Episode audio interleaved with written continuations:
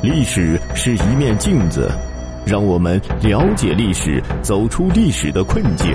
朋友们，欢迎您收听《中华上下5000年》。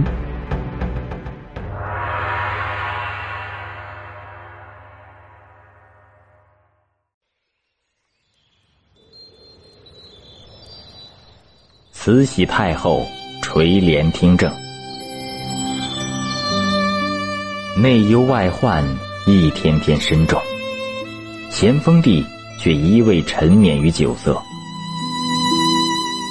一天晚上，太监领着咸丰帝在宫里闲逛，忽然听到一处院落里传出了悠扬的歌声。走近一看，是一位18、19岁的姑娘在咿咿呀呀地唱着小曲儿。姑娘自我介绍，祖居叶赫，姓那拉氏，小名兰儿，是选来的宫女。咸丰帝喜欢上了她，当场封她为贵人。他哪里想到，正是这位兰贵人预先贿赂了太监，才会安排出这场相遇。5年后，兰贵人为他生下了独生子载淳。母以子贵，他很快就升上了义妃、义贵妃，越来越骄横跋扈。公元1860年，英法联军攻占天津，一直打到北京，咸丰帝惊慌失措，逃到承德，派义母弟弟恭亲王奕欣留下来同外国侵略者谈判。奕欣是卖国外交的老手，老百姓称他鬼子六。随着中英、中法、中俄北京条约等一系列丧权辱国条约的签订，第2次鸦片战争结束了。躲在承德的咸丰帝依然荒淫无度，终于病入膏肓。公元1861年8月，咸丰帝一命呜呼。临死前，他遗诏立年方6岁的儿子载淳为皇太子，继承皇位。为了防止奕欣篡权，又任命载垣、端华、肃顺等顾命8大臣主持政务。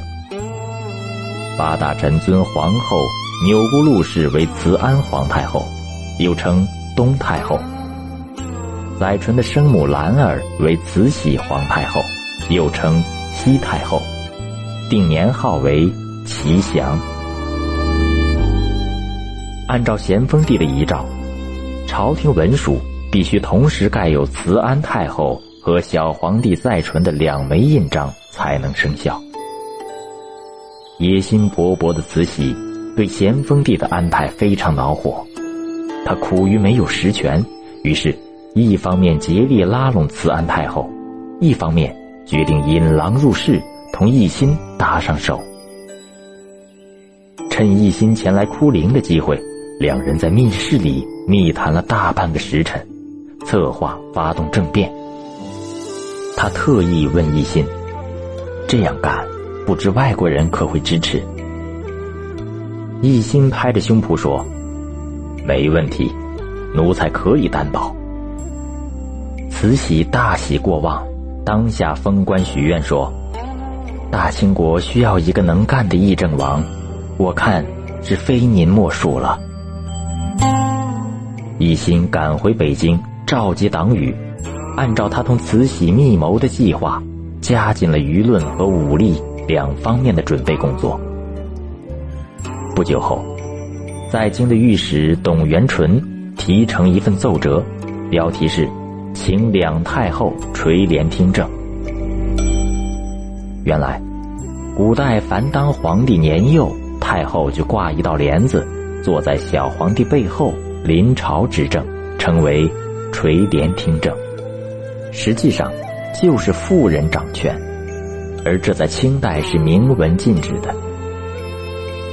8大臣认为，这一奏折破坏祖宗成法，拟旨处分董元淳。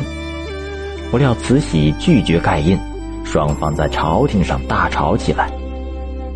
6岁的小皇帝哪见过这副阵势，吓得小便流出，尿了母后一身。慈禧感到时机还未成熟，这才勉强盖了印。8大臣中只有肃顺比较清醒，看清慈禧有篡权的野心，私下打算除掉他。但其余7位大臣自以为有咸丰帝的遗诏，不把慈禧放在眼里。他们没有料到对方早已磨刀霍霍，抢先动手了。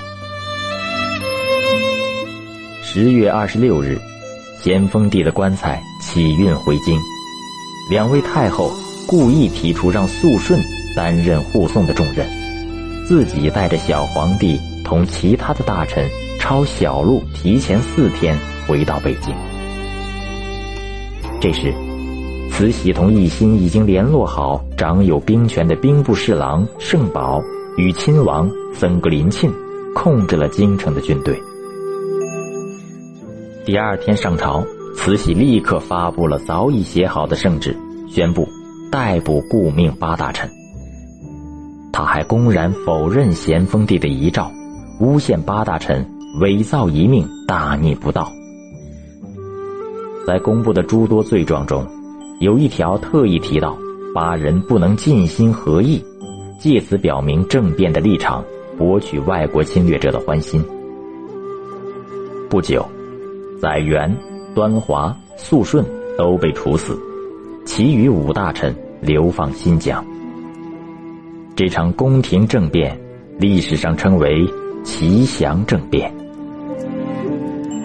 政变成功后，废除了祺祥年号，改为同治，意思是太后同皇帝共同治理国家。于是慈禧正式垂帘听政，他一反历史上一朝天子一朝臣的惯例，继续重用由肃顺提拔的曾国藩，又对外勾结帝国主义势力，联手绞杀了太平天国，因而得到了满汉统治阶层的赞赏。以后他继续施展权术和阴谋，处决圣保，毒死慈安太后，削弱议政王奕欣的权力，终于巩固了他的独裁统治。他作为清廷守旧派和帝国主义利益的代表者，祸国殃民长达48年之久。